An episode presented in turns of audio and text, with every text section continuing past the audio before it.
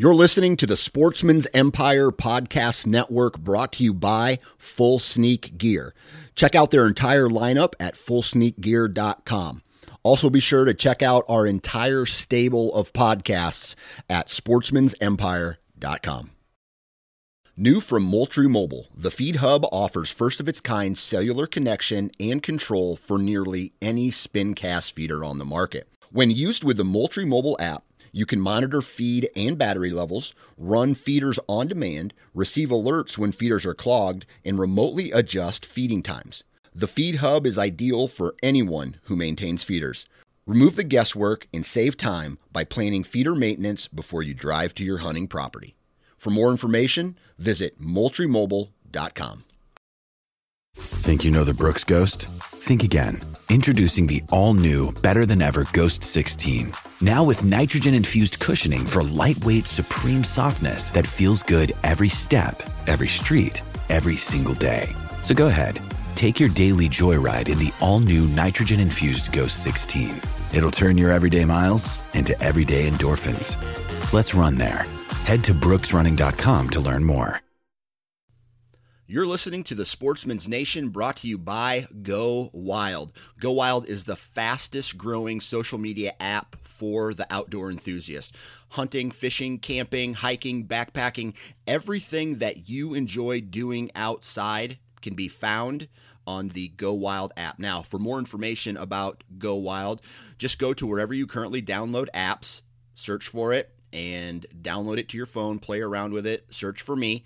Also, you can go to timetogowild.com and there's a ton of information on their website as well. So take some time, go check out Go Wild.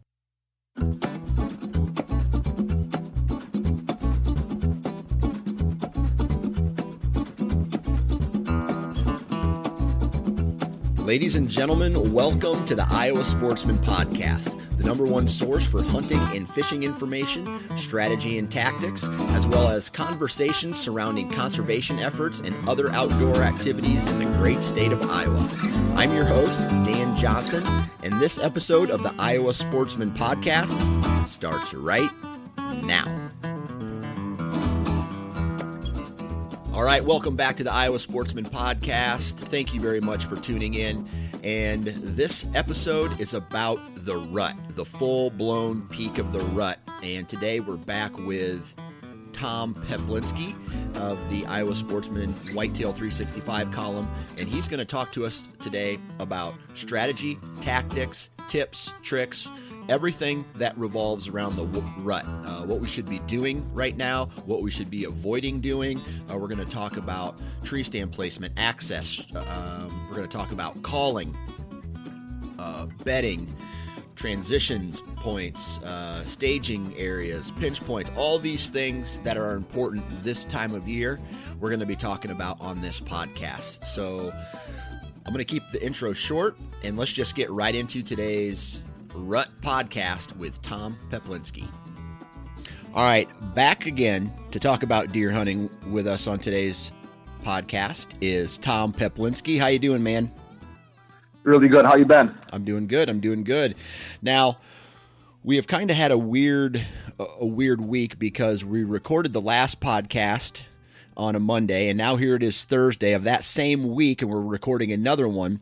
But there's there's been a week uh, it, there will be a week in between from when this one launches to almost two weeks to when the the one that you're listening now to launches. So the last one that you were on, we did, we discussed the pre-rut hunting tactics, and uh, that was a pretty popular episode. And now today it's November eighth, and we need to start talking about what's going on right now. It's the peak of the rut, and we're going to talk about from this time frame from the 8th which is the peak of the rut all the way to maybe let's like the 20th to that uh, thanksgiving time frame and uh, you know just discuss the ins and outs of this time period because this is when the action happens right well it's a completely different scenario yeah on the last time we talked we were talking about the onset to when does are coming into heat and now we're we are literally talking about the does are coming into heat. The majority of the does will be bred, and then the tail end. So it's a completely different,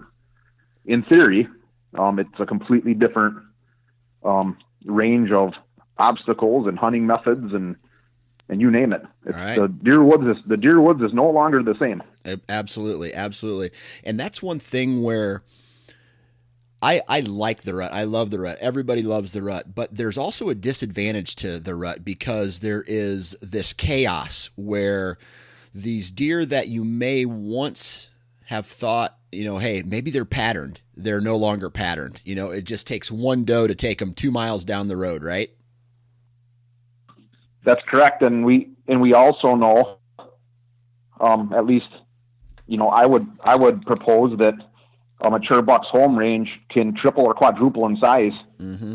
um, during this time frame. So if you had a pattern on a buck in that late October, early November time frame, that pattern is probably blown out. It's probably gone. You should you should probably not necessarily be hunting that pattern anymore. And if you're hunting individual deer, this gets very difficult because that home range expands. Um, so like I said earlier, it's completely different, completely different atmosphere in the deer woods right now because there's does coming into heat and they are calling all the shots. Absolutely. All right, so let's start talking about it. And I'm, this is a very vague question, and I want you to answer it um, from I guess both the standpoint of someone who may have their own property and have food plots and whatnot to the guy who maybe is hunting public. And I think some of the answers you're going to give can probably, um, you know, go to both the public and private land question. But it's it's November eighth. What should we be doing right now to put ourselves in the best position for this peak rut? Okay, so the first thing you should just just to kind of recap a little bit is it's if we're into that November 8th time frame, we are in the the part of that bell curve when does are getting bred where you know 80% of the does in the herd are going to be are going to be bred in this in this time frame coming up starting right now November 8th. So the first thing we should be doing is in large part abandoning this I think I can pattern this mature buck. He's on this specific bed to feed pattern. He's been here for the last three weeks, and I'm going to go in there and get him. So that the first thing we need to do is recognize where we're at, and maybe abandon some of those successful methods that we had earlier in the season, and recognize where we're at right now.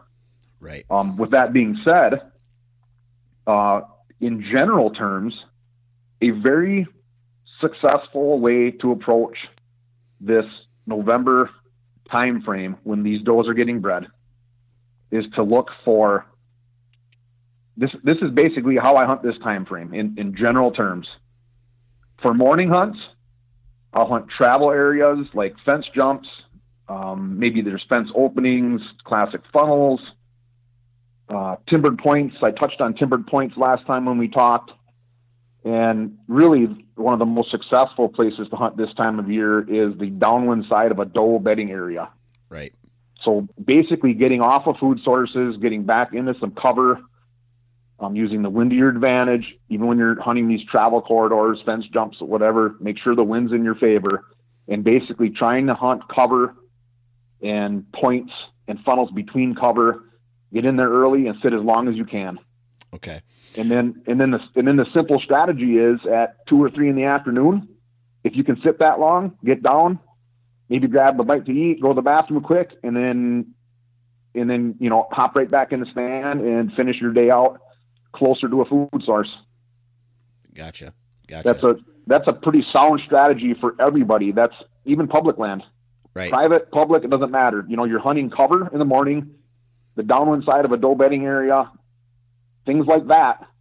And then you're just transitioning over to a food source in the evening. That's been a pretty solid, pretty solid game plan for me. Right. This time of year. So let's break those those uh, locations out. Right. So you have your your travel corridors, and those travel corridors are more than likely, depending on wind direction, going to be the same.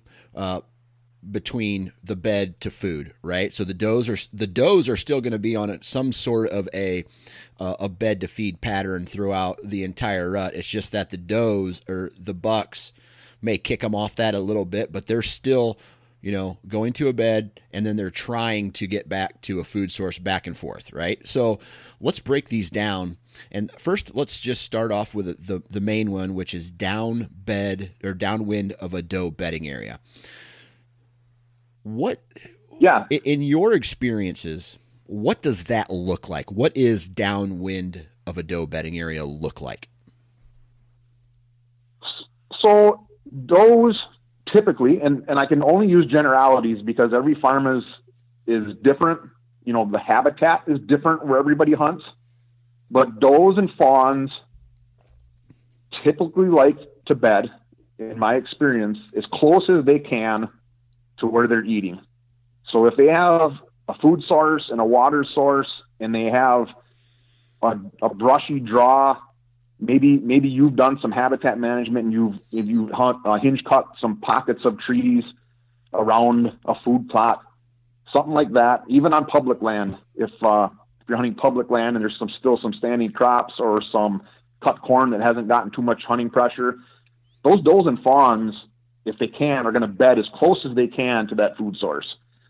So it's really the thickest, the thickest, most advantageous spot for a deer to bed as close as they can to a food source. And then if you can get on the downwind side of that, those bucks a lot of times instead of going into that bedding area and literally trying to sniff out every single doe that's in there, they can smell for 200 yards. On, on a decent day, a buck can smell for 200 yards anything that's upwind of them. So a mature buck is gonna is it knows that it's not deer aren't stupid. They know that they can smell, you know, way better than a human. But they know that if they get on a downwind side of a bedding area, if there's one doe in there or 15 does in there, it's it's going to be really easy for them to to just go along that bedding area and be like, "Yep, there's a doe that's in heat in there," or "There's nothing here for me. I'm on to my next one." Right. So, yeah, go ahead. What uh, what do you feel is close? I know that's a relative term, but it, from your experience, how close are does bedding to a food source?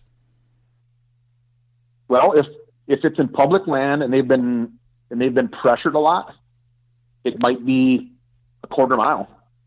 If it's on one of my two farms, it's literally adjacent to the food source.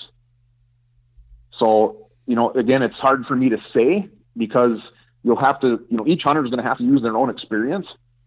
Um, but as a general rule of thumb, when I say as close to, I literally mean they will bed right at the food source if the hunting pressure is low and the habitat's available there for them. Um, they're going to bed right on it. Gotcha. And, and, these are this is does and fawns, uh, nubbin bucks, and, and, maybe even year and a half, uh, year and a half old bucks that are still kind of traveling with their their mother from last year. Right. Um, you know, so if you're hunting private land, like on my two farms, Wayne and Decatur County, southern Iowa, we do everything we can to, to limit the amount of hunting pressure that's on those does and fawns at that food source, and so they'll stay they'll stay bedded right up tight next to it all year because we let them. Yeah. So. Okay, so find basically through by now you should know where those bedding you know through scouting and through maybe doing some hunting already in the season you should know where the food source is. And i know that changes throughout the year but um, what would you say this time of year is a good food source you know another general uh, question with a general answer that we should be focusing on not necessarily sitting on on that food source but knowing where that food source is. So this is this kind of goes back to a little bit of my comment earlier where you have to know to change. Yeah. So if you were hunting acorns earlier in the year the chances of there being acorns left are probably slim. They're usually gone. So you've got to transition over to any available grains. So if they're standing corn or standing beans, that's still going to be a preferred food source. If it's cut corn or cut beans, uh, you know, 20, 30 years ago, combines were way less efficient and a cut bean and cut corn field would maybe last for two or three weeks after they were cut. And today it's just not so much. Right. So if, if a cornfield comes off, uh, you're looking at, you know, five, ten days to me at most if it's a modern combine and uh, any kind of grain that was on the ground is going to be gone because they, they just don't leave anything. Um, and still, a lush alfalfa field, a clover food plot, these green type food sources. My favorite is a lush alfalfa field are still going to be good until they've taken some really really heavy frosts. And this time of year, you know, it's kind of a you're flipping a coin. You don't know if you're going to get those really heavy frosts or not, but you know, a lush alfalfa field is going to draw a lot of deer until it's completely frozen out. So those those that's what I would really key in on are your grain crops, any kind of standing beans and corn, cut beans and corn, but only if it's you know recent, and then uh, you know lush alfalfa and clover, and then you know if if you're planting food plots, you know that's you have other you know green food plots like uh, winter rye and wheat, and you know guys that are planting brassicas and stuff like that. But really, the grain crops and alfalfa uh, really take over this time of year if they're available. Right. So, kind of taking a backward step now to uh, go back to this doe bedding area and hunting on the downwind side of it. Let's say you locate this and it's before the season. Uh, do you ever put multiple stands or do you tear up and set down a lot on this particular bedding area based off the wind direction? So it's so it could be both. Uh, there's a lot of places on my farms where I'll have three tree stands, and you can you can darn near see each tree stand from from the other, and that's and that's a big movement I'm talking about this downwind of a a doe bedding area. And you want to be able to hunt it with a north wind. Maybe you want to be able to hunt it with a southeast wind or, you know, different, different wind scenarios. So I'll have three tree stands all within, you know, 70, 80 yards of each other. Right. Uh, I'm I'm on private land. All my stands are hung. Generally speaking, ninety percent of my stands are hung. You know, the spring before. I'm I'm I'm hanging them in March and April, and maybe I'll have to move one. Maybe I'll have to add one, but usually not so much. Usually they're in there.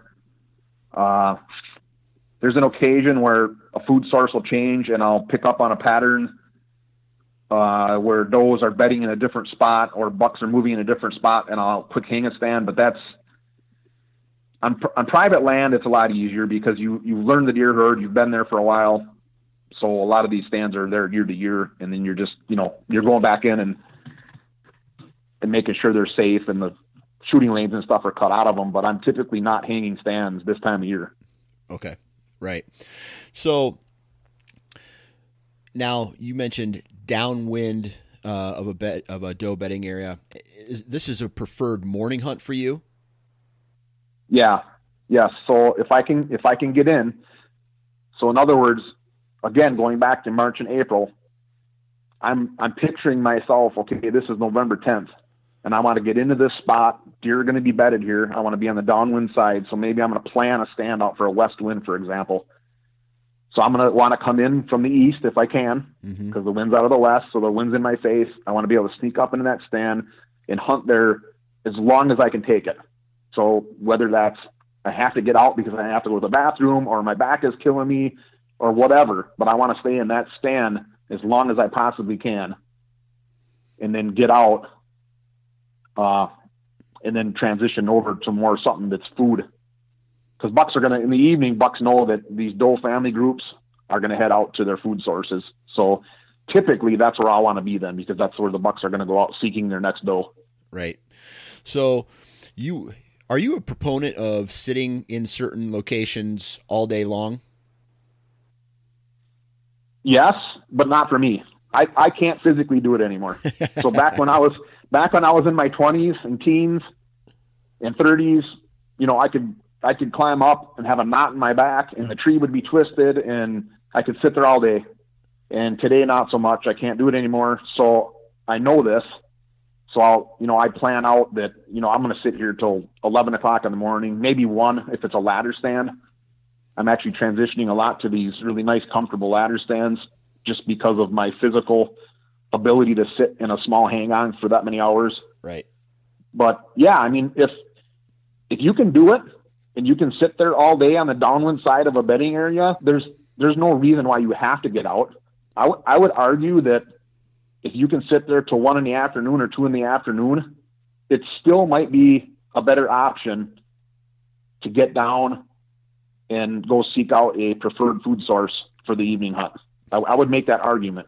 But you know, if you're seeing action, and it's been, you know, you look at your watch and 10 minutes ago, a doe came through and there was a three year old chasing it or something. You don't, it's not like you have to get down.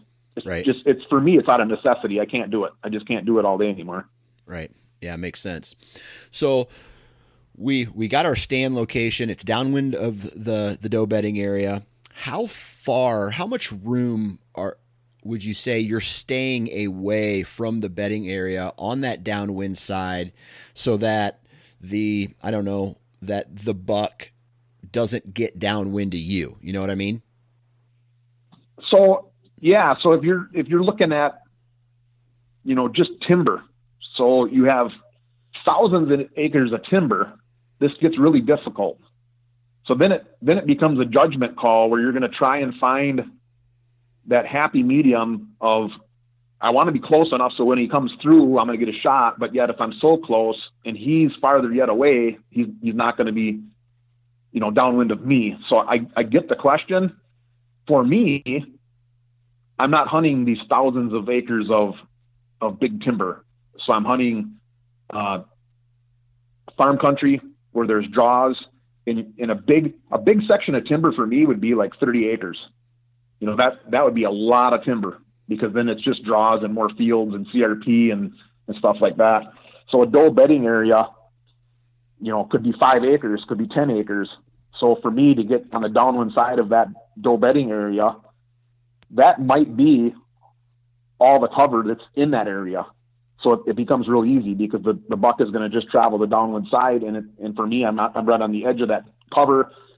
I'm letting my scent blow out into a CRP field or you know, over a ditch and on a, on a, some uh, fallow ground. It, it's just it's hard to it's hard to explain. One of my best, I guess, I could go back to one of my best setups is a draw.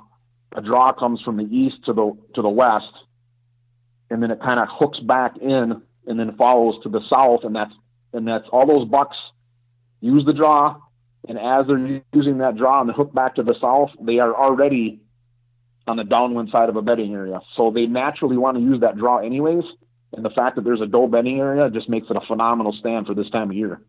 Gotcha. So it's, it's fairly it's fairly easy to hunt that because I can get in there, not bust any deer. I'm already hunting in a travel corridor because it's a draw, and it just happens to be oh look at that, there's a doe bedding area on the downwind side of them if I if I got the right wind direction.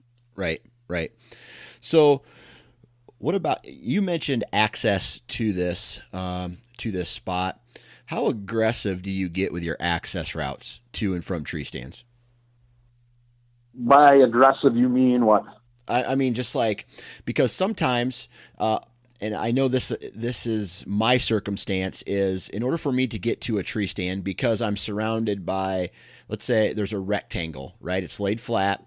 Uh, the east side of this rectangle is my entrance into the property. The west side is the tree stand, but I can't come from the north or the south. Uh, technically, because I maybe the landowner hasn't given me permission, or the west side because there's a, a, body of water or a river or something like that, and I have to go through uh, some of the property to get to that tree stand location, and potentially um, you know, at some, you know, someplace in that route, my my uh, scent may blow and spook deer. Okay, so this my answer is going to sound is going to sound, sound real snaky, but if it's if it's me and I have to give something up, I'm going to give up my neighbor's ground. So okay. on, on the scenario you just gave me, where you have to come in from the east. That's your only access, and you want to hunt the west side of your property. If it's a north wind, I'm going to come in on the south side of my property. So even though I may physically bump deer as I'm walking in on the south side of my property, all my scent is going onto the neighbor's property. Yeah. so so as I'm walking in, as I'm walking in, I'm I'm saying, okay, 200 yards downwind of me, I'm I'm going to blow every deer, and if I don't blow it, they at least know that I'm there. Right. I, I want that to be my neighbor's deer. Yeah. So the last thing I would want to do is walk in on the east side of my farm, have to go all the way to the west with a north wind, and come on the north side of my property where now not only am I bumping deer on the way in, I'm taking the 200 yards downwind of me and I'm telling every deer on my property that I'm, I'm hunting you tonight. I'm here. Right. I'd rather, I'd rather tell the neighbors deer that they're being hunted. Yeah. Yeah. That makes a lot of sense. Um, and it's something that I, I personally do myself. So, uh, you know, you gotta, you gotta put uh, the odds in your favor. So when you're, when you're downwind of this bedding area and you're sitting there and waiting, do you do any types of calling in that, in this scenario? Typically, typically not. Um, I will call to a target buck so I'll I will never I will never let's say practice call on a two year old or a three year old or a year and a half or something like that. I don't I don't do that. If I see a target buck and I think I can call to him, uh, I generally will. But um, it's kind of like we talked about last time. It's uh, less is more, and I don't do a lot of calling unless I feel that I'm gonna have a good chance of bringing that deer in. The other thing I'll say is if let's say it is a deer that I'm really familiar with and I've, and I've seen him before, you know, multiple times, or, you know, let's say I have a history with this deer. He's been on my farm since he was three and then four and now he's five. And so I see him again. I'd be less apt to call to that deer than I would be a buck that I've never seen before. And holy cow, look at that. Look at that one. I might be more willing to call to that deer because that might be the first and last time I ever see that deer. If he's out of his if he's out of his core area, let's say he's a mile, he's expanded his home range. So now he's instead of you know 400 acres or 100 acres, what he's typically using, and all of a sudden he's at 2,000 acres or 3,000 acres, and you see this guy, and you've never seen him before, that would be the one I'd be more apt to try and call to because you might not ever see him again. Right. So you don't really have a lot to lose. Right. Yeah. Absolutely, absolutely. So if it's a homebody buck that you have history with, the chances of you calling at him are are slim. Slimmer, yeah. Slimmer. I'm not. I'm not going to say I'm not going to do it, but you know, if if I'm playing this cat and mouse game and I think I got a good chance on getting them, I might not call to him at all and just prefer to play the cat and mouse game as as opposed to letting him bust me. You know, I call to him he comes in, he gets on the downwind side, and he busts me, then I feel like my chances of killing that deer out of that tree stand have, have just gone down. Not that it's impossible, but it just makes it that much more difficult. So that's that judgment call again. Yeah, absolutely. Now, when you are looking at a buck, and I've heard this, you know, I've heard this statement, you know, you got to try to you got to try to look at their body language. What is their body telling you? Are you looking when you see a deer through your binoculars, is there anything that you're looking for in that body language that will determine whether or not you need to call at him? No. So my guess is there's probably hunters out there that that will tell you that they can do that, and I'm not saying that they can't. I'm certainly not one that would say that you know I can look at a deer, a buck, through my binoculars at 100 yards, and and I know you know there's a high probability that I can call to that deer or not. I, I, I would not say that I can do that. Right. But what I'm more looking for is is the deer nervous? Has maybe he smelled where I walked in? Has a doe busted me and so, and so the doe took off and he's like, what's going on? You know, under those kinds of scenarios, I'm never going to call to that deer. Right. Because if he's already nervous, you know, if he's kind of starting, uh, I mean, if if you've ever seen a big buck do it, you know what I'm talking about. But it's you know they can be walking through the woods and not have a, a care in their world, nose to the ground, and and you know they're just looking for a hot doe. That one I'd be more apt to try and call to. I don't I don't care what he's doing. I don't care if he's scraping or whatever. So so my distinguish is like a is he not alert or is he alert? And if he's a, and if he's alert because he smelled me, maybe a squirrel's busted me, you know, a red squirrel lit up and is barking at me, and so now he's alert, stuff like that, then I'd be a lot less prone to call to him. Gotcha. Gotcha. Do you ever have a, and I, I know this is a, another one of those questions, but do you ever have a scenario where you're always going to call? Yeah, I, I guess the one scenario would be a, a deer that's not spooked that I have zero history with. that would that would be the one scenario where, in my mind, I have nothing to lose because Right. the chances of ever seeing that deer again are probably very low. So I have nothing to lose at that point. So Right. it's it's like you know what the the other the option is you don't even try for it and then you probably never see it again. And to me, that's not that's not that's not very high odds. So even even if you think, well, I'm, maybe I'm not going to call this deer in, you'd really have nothing to lose. So that would be one scenario where I definitely would would Right. uh, give a call. And I and I actually prefer antlers over over grunting. Not that I won't grunt, but I've just had better luck with uh, antlers. Of course, not when they're close. This is when they're you know off in the distance. But for some reason, I know a lot of people will say their progression would start with a grunt and then work up to antlers. Where a lot of times I'll start with antlers. But but you got to understand, I'm that's 150 yards, you know, 200 yards, something like that. Right. If- Right. If, they're close and I just want to steer them, then then it's a grunt call. Right. So, do you feel that calling uh, it, during the rut is is kind of like a secondary tactic, one that you should only use if you have to? Well, for me, it is. Yeah. So, so I would I would hate to say that that should be that way for everybody because I, I don't want to say that should be that way for everybody. For me, it is because my hunting methods revolve around the work that I do in the off season. Right. You know, whether that's food plots, uh, transition areas, fence jumps, uh, trying to find out you know these downward sides of bedding areas and funnels. So I put all of my resources and time and effort and even money into planning out in March and April how I want to hunt in October and November. Right. So Right. for me, it is. Okay. But if if that's not your if that's not your plan of attack, you know, by all means, maybe maybe calling is your ticket. You know, I'm, uh, again, I'm not saying that's not. There is no right or wrong way with hunting. That's just my preferred method. Is is more the habitat and you know what I call like landscape manipulation, where I try and uh, manipulate the deer to do to do what I want them to do. But I'm doing that back in March. Right. Right. So Well, and I'm kind of the opposite. Like, yes, I do try to set trail cameras up and stuff, but I, I on the other hand, I don't have the ability to plant food plots. My property that I the the property that I hunt or that I spend most of my time on is a, a piece of private ground, but I don't plant food plots. I don't have the ability to manipulate the property, but still I feel that calling is a secondary tactic because the the utmost goal of hunting is to get into the position where you can shoot a deer without having to do that tactic. Yep.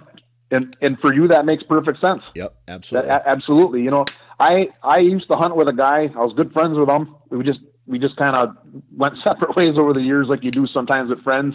And I I swear that guy could call in a buck with a kitchen sink. I mean, the guy was just, you know, it was and it, it was it was almost laughable. The way the guy could call in deer was, and I would just shake my head, like how how is that possible that you could do that? You know, right. but me, that's not. I would. I'm just the, on the other end of the spectrum, so I know that. So I have. I guess I have two choices when it comes to calling: either do it more and try and get better at it, or accept the fact that maybe I'm not good at it, or whatever the case may be.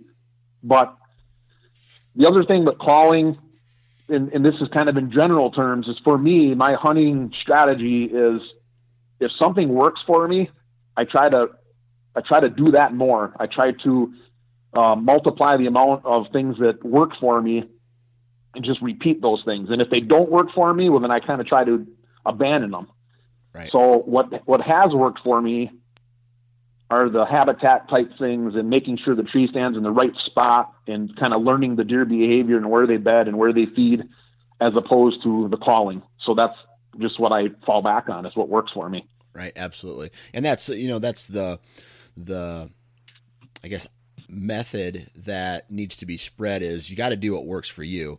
Uh, and that's one thing that not only on this podcast but every other podcast that I'm on you, you talk about just because my strategy or your strategy works for you that's because you or we we don't hunt their property they don't hunt our property yeah some principles you can probably take away the principles of what we're talking about and apply it but you got to do what's right on your property and if it is sitting on a field edge and rattling and that's how you found success man i say continue to do it yeah absolutely i agree and then i would just add one sentence to that that if on your property you're sitting on a field edge and you're rattling and you're on year seven and eight and nine and 10 and you still haven't rattled one in, you might want to consider not doing that anymore. yeah. Because the opposite is true. Because I, I do know hunters that repeat what they do year after year after year and they're not successful. Right. Well, well, then in that case, you should change. You should do something different because it's not working for you. Yeah, I agree. I agree. All right, so we talked a little bit about calling. We're kind of all over the place with this one, but I think all the information is good. Uh, but we've talked about the doe bedding area. What about the pinch point? Because I feel I love to hunt pinch points, but I love to hunt pinch points when I don't have a read on a buck, if that makes sense. So, yeah, so early and I, I know I'm jumping back into the early season. We're not talking about that, but I, I feel like I have to because it makes sense to me. So early in October, before these bucks are really getting out of their core areas and they're expanding their home ranges, hunting a hunting a funnel type area, pinch point, whatever you want to call them, probably isn't the greatest technique in the world because these bucks are on their bed to feed and feed to bed pattern And unless they're actually using that pinch point or that fence jump, you're you're just wasting your time. There's no that the whole purpose of that pinch point or that fence jump or when I'm making a fence and, and leaving a gate opening is when these bucks have now exploded their home ranges because they're looking for the next available doe and they're getting out of their core areas and they're they're now at you know 2000 acres or 3,000 acres in range and they're just putting on miles, that's when these become effective because it's just a matter of time before they they work out that draw or they come through that gate opening or they travel out a timbered point over a ridge and down to the next timbered point because it's an easy travel route for them or they cross a ridge top through a saddle that's when these become effective when the deer are putting on miles and so that's this time of year. And so you're 100% right. If you have a pattern on a buck, there's no reason to sit a pinch point or a fence jump because you already have a pattern on that buck. Right. If you're hunting, if you're not hunting a specific buck, but you're just more hunting a time of year, it's November 7th or November 8th, and you know these bucks are going to be out looking for the next available hot doe, that's the time to get into those spots where you're not necessarily hunting this one big 10 pointer you got eyes on. You might be hunting any mature buck, and it might be a buck that comes from a thousand acres over from one of your neighbor's farms that is going to come through your property, walk through your pinch point, and then that's when you're going to get a shot. I, I think that's that makes sense to me. I don't know if that makes sense to you. Yeah, it does. It does.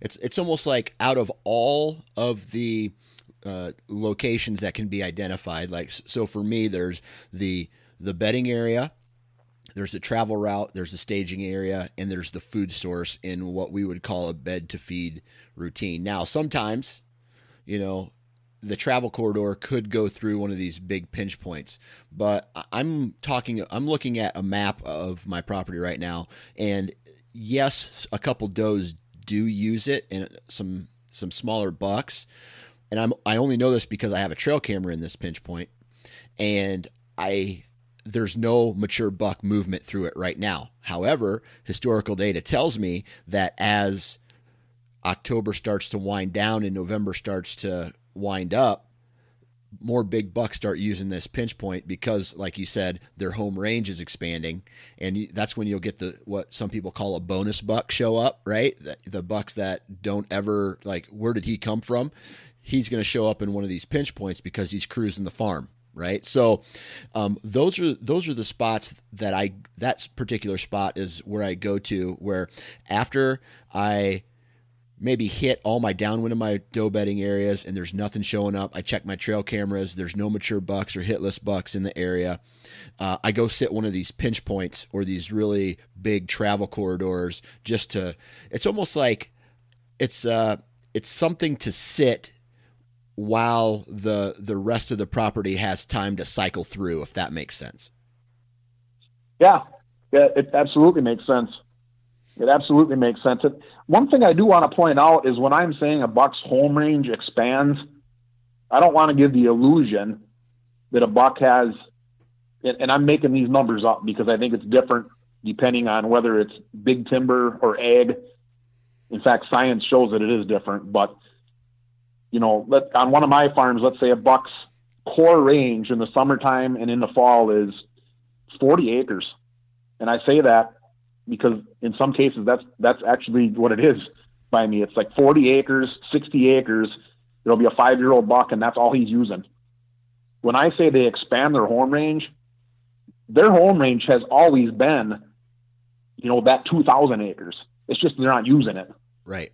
So when I say they're expanding their home range, what I should be saying really is they're expanding the usage of their home range, whereas they they're not using 90% of their home range you're not using except for like three weeks, three weeks of their, of the year for them. And this is the time, this is the time of year where if they're not with a hot doe in their core area, there's a high likelihood that they're going to be, you know, walking out some fence lines and out some draws and onto the neighbor's property and, and they're going to be looking, but it's, it's all within their home range.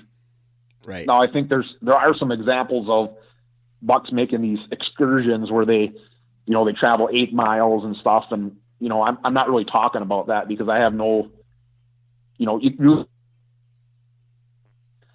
even even a buck that has a small home range the entire year during these two or three weeks, they're going to get out and they're going to explore the rest of their home range and look for the next available doe. And that's when these funnels and pinch points and uh, timber draws and you know I've said it before. That's that's when they become hot.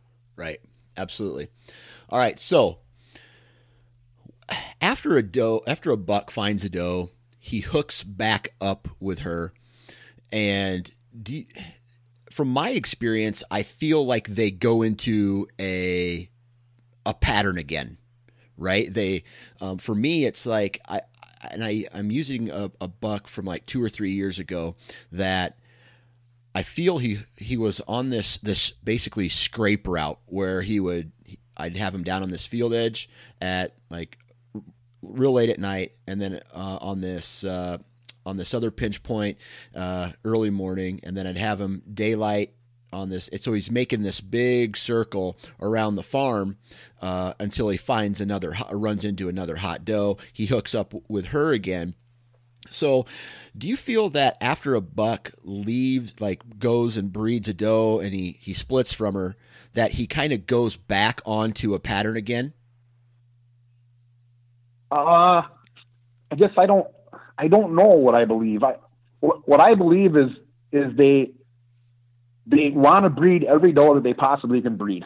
In, in general terms, I think that's what's going on. And so when they find a doe, it's her pattern that they that they basically take on. So if she has a bed to feed pattern or a feed to bed pattern for that 24 hours or whatever that breeding takes place over, he's going to assume her pattern because he's going to be with her. That's that's how I view it, and maybe that's not 100% accurate, but that's how I view it. Right. And as soon as she's done being bred, and and he's done with that doe, I don't know that he.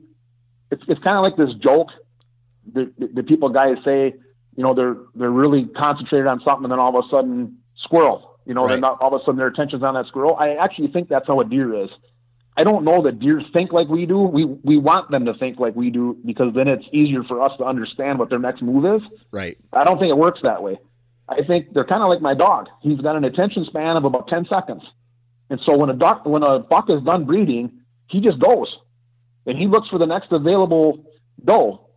And if somebody slams a car door, well, now he's heading east, and then the next, and then all of a sudden uh, somebody fires up a tractor or a combine. Oh, now he's heading south, and I, I don't think he he necessarily has a plan. That's just my opinion. I don't know during this time of year if they if a deer has it all figured out in their head. I just don't think they do. I think it's just completely random. They're looking for the next available doe and a car door slamming or them busting a hunter. So that on in their travels, all of a sudden they get down with a hunter. Well, now they're not headed this direction anymore. Now they went back the other way. You know what I'm saying? So it's Yeah. it's it's so random that your best bet is just to put as much time as you possibly can in the woods and just just be out there. Right. How much time do you give an area with nothing showing up before you move on to a next one, the next area?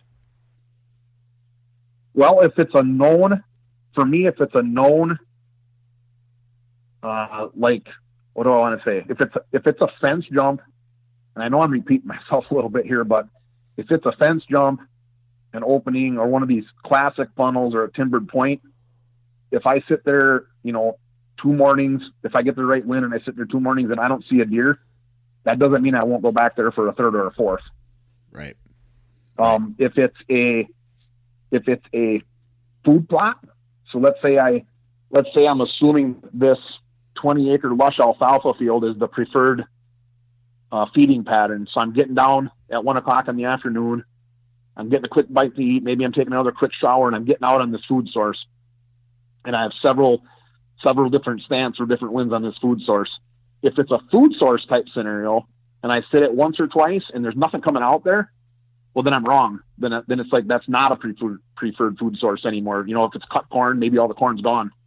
So so in that case, I'll abandon very quickly. You know, and I'm like, okay, I'm wrong here. What what do I got to do? What's the what's the preferred food source? So then I'll try and figure that out. Maybe the next day I'll only hunt till ten o'clock, and I'll spend a couple hours in in the truck driving around, trying to find out where where are these deer. Oh, there's this this corn here is still standing. There's a cut bean field here that's still, or I'm sorry, there's a bean field here that's not cut yet. And so maybe I'll I'll try and in my mind figure out okay the deer aren't on the east side of my property they're on the north side of my property, or they're in one of my food plots. Right. Right. Okay. So it it just man it I, that's the that's the crazy thing. There's so many variables during the rut. It's hard to you know give a strategy that works and I think the most important thing for people to understand is that you have to be able to like be able to observe your surroundings and make a decision based off of what your surroundings and the deer are telling you. You you have to adapt. You're right. You you you have like like I said earlier about the calling. If if you're on that field edge and you're and you're rattling and calling for ten years and you never get one, you have to change. The same the same goes for in season. You have to be able to adapt. If if you were counting on a certain food source, for example, to be a preferred food source, and it's not, you know, you have two choices. You can either adapt and try and find a different food source, or you can dig your heels in and just say, "Oh, this is it. This is where I'm hunting." And in the latter, you're probably not going to be too successful. Right.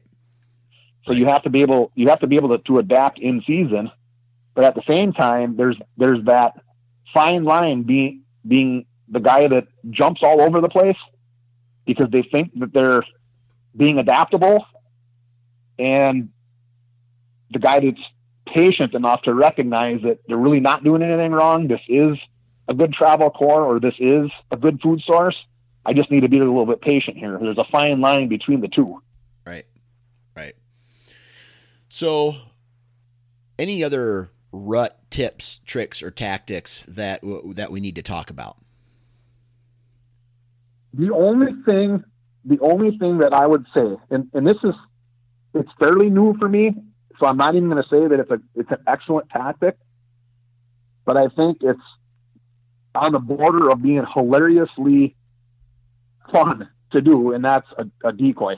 Okay. I've, I've I've only been doing this for like the last five six years, and I'll even admit that I'm not even so sure that it's the most effective tactic because you do you do seem to uh, disturb the deer. The deer are are pretty uh, uh, what do I want to say? They're tense, and, and a lot of times you get busted. But it is so fun when you can use a buck decoy and bring a mature buck in and have them peel their ears back and their hair stands up on the back on their back and, and you get to shoot them. And I've had a couple opportunities where where it's worked for me on an evening hunt. It's even if it's not the most effective tactic out there, I still love it because it's fun. It Yeah. is it is very exciting to see a mature buck at 200 yards could care less about where you're at and you got that decoy out and you just tickle the antlers together or grunt to get him to see that decoy and he comes in from 200 yards away with that body posture it's that to me is like the peak of excitement on a deer hunt Right. for archery Right. You know, that's a tactic that I tried several years ago. When I mean several, I mean like right when I started seriously getting into hunting, uh, like 2007, 8. Then I became more mobile in my hunting style and just stopped decoying because having to take a decoy wherever I went on top of my tree stand on my back and holding my bow and potentially sometimes a pole saw, uh, it just it, you know it just became overwhelming. So the decoy got the chop as um, you know, and most of my most of my hunts are in cover, right? I very rarely hunt field edges because, like, you know, like I don't have food plots to hunt. Uh, field edges for me just means that you're you're kind of I don't know. I, I I don't I, I don't know. I just know that I'm not a big fan of hunting field edges when I don't have to. yeah So yeah and and when i'm using my decoy it's all fields it's all you know i got my back up to some crp some seven foot tall switchgrass and i got like an acre of clover out in front of me and so i can put that decoy out and then any deer that comes out sees that decoy and because i'm hunting private land my land at the end of the night or whatever i just take the decoy and i put it in my blind and so to me it, it's not the hassle of trying Right. to pack a decoy in a half a mile on public land or something right. but Absolutely. yeah i absolutely see that All right. So the next question I have, and it's one of the last ones here for this podcast, but any rut no nos? Any rut no nos? Uh, well, I, I will say this. I will. I don't know if it's a rut no no, but I will say this. A lot of times, and I've done it myself. I've I've seen it happen to, to me. It's happened to many of my friends. It happens to one of my friends every single year, and that's kind of a condition that I call like uh, rut anxiety or um, hunting anxiety where for 9 10 11 months there's, there's this buildup where you know we're doing food plots or we're scouting and we're we're watching youtube videos and we're listening to podcasts and deer hunting shows and it's we're at so it's like our rut. So as a human we're just primed and ready to go. And october 1st comes and we're just pounding her. And we're hunting and we're hunting and we're hunting and we're not seeing nothing. And all of a sudden it gets to be November 1st and 2nd and 3rd, and all of a sudden this panic sets in that we're not going to get a deer and everything's going wrong. And so we start taking shortcuts. So we don't, we don't take, and, and I'm, I'm a kind of a big scent guy as far as, as far as wind direction. I'm a big scent guy, but not necessarily like keeping my scent to a minimum. But if you are, I see guys that'll quit taking showers, maybe a doe they got out three days ago, blood is still on their hunting clothes. Instead of walking, instead of walking, you know, half a mile out of the, they know that's the best way in. They walk right straight to it and and bump out a bedding area because it's this it's this laziness, or I don't know what you want to call it, because the season's dragged on and now it's starting to wear on them Right. They they're not they're not seeing deer. Things aren't working out right, so they start taking shortcuts. And it's not like they're thinking, "I'm going to take a shortcut today," or "I don't care today." It's just that it, it it beats them down, and then pretty soon they're they're making mistakes, and they don't even know they're making mistakes. It's and it's simply because it's it's wearing them down, and they're on week five and week six, and and I think that's I think that hurts more hunters than people realize. Right. Yeah. I uh I agree with you there, man. And I've been guilty of that several times before. Um just I don't know. One one uh one thing that I want to say as far as a rut no no would be do not ever call at a at a deer that's busted you. Um, I don't know. I think it was like 2011 or 12 or something like that. I had this gigantic, like 185 typical 12 coming right at me. He, I don't know whether he caught my ground scent or caught, um, or the wind shifted and he caught a scent of me, but he stopped in his track. He turned around. He, he started walking away, and I ended up, I ended up, uh, uh, grunting at him. I rattled at him. I I threw the snort wheeze at him, everything, and I never saw that buck again the rest of the rut on trail camera. So it's like he just stood up or he, he heard all that stuff and then he left. So I uh I learned my lesson the hard way on that one. Don't call to a deer that's already busted you. Go locate him again. So Yeah, I think that's all season. that, yeah, All season. Yeah. don't Yeah. don't call the deer that know you're there. Absolutely, absolutely. Yeah, that's a good point. Well, Tom, man, I really appreciate you again hopping on, talking about the the rut tactics with us, and uh, hopefully, if you haven't had, if you don't have one on the ground by now, you do in the next couple uh, weeks, man. Yeah, right back at you. And to everybody else out there, just uh, hang in there. The best hunting is, uh, well, probably not the best hunting in my opinion, but some very, very good hunting is upon us on this uh, peak breeding period. So stay in a tree. Be safe.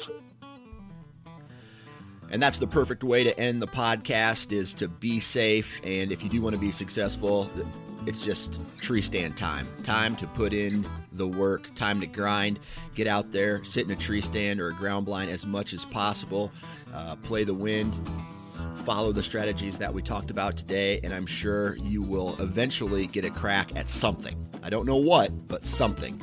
And uh, man, thank you guys for tuning in. Thank you guys for continuing to tune in and support this podcast. If you haven't already, go to iowasportsman.com and take a look at. There's a lot of great information on the website as well and you need to, to subscribe to the magazine because this podcast only touches a hair of what is in the magazine and a hair of what is on the website. So go get a subscription to the magazine and that can be found on the website as well. Enough talking. It's time to get back to the tree grind it out the rest of november. Good luck and stay safe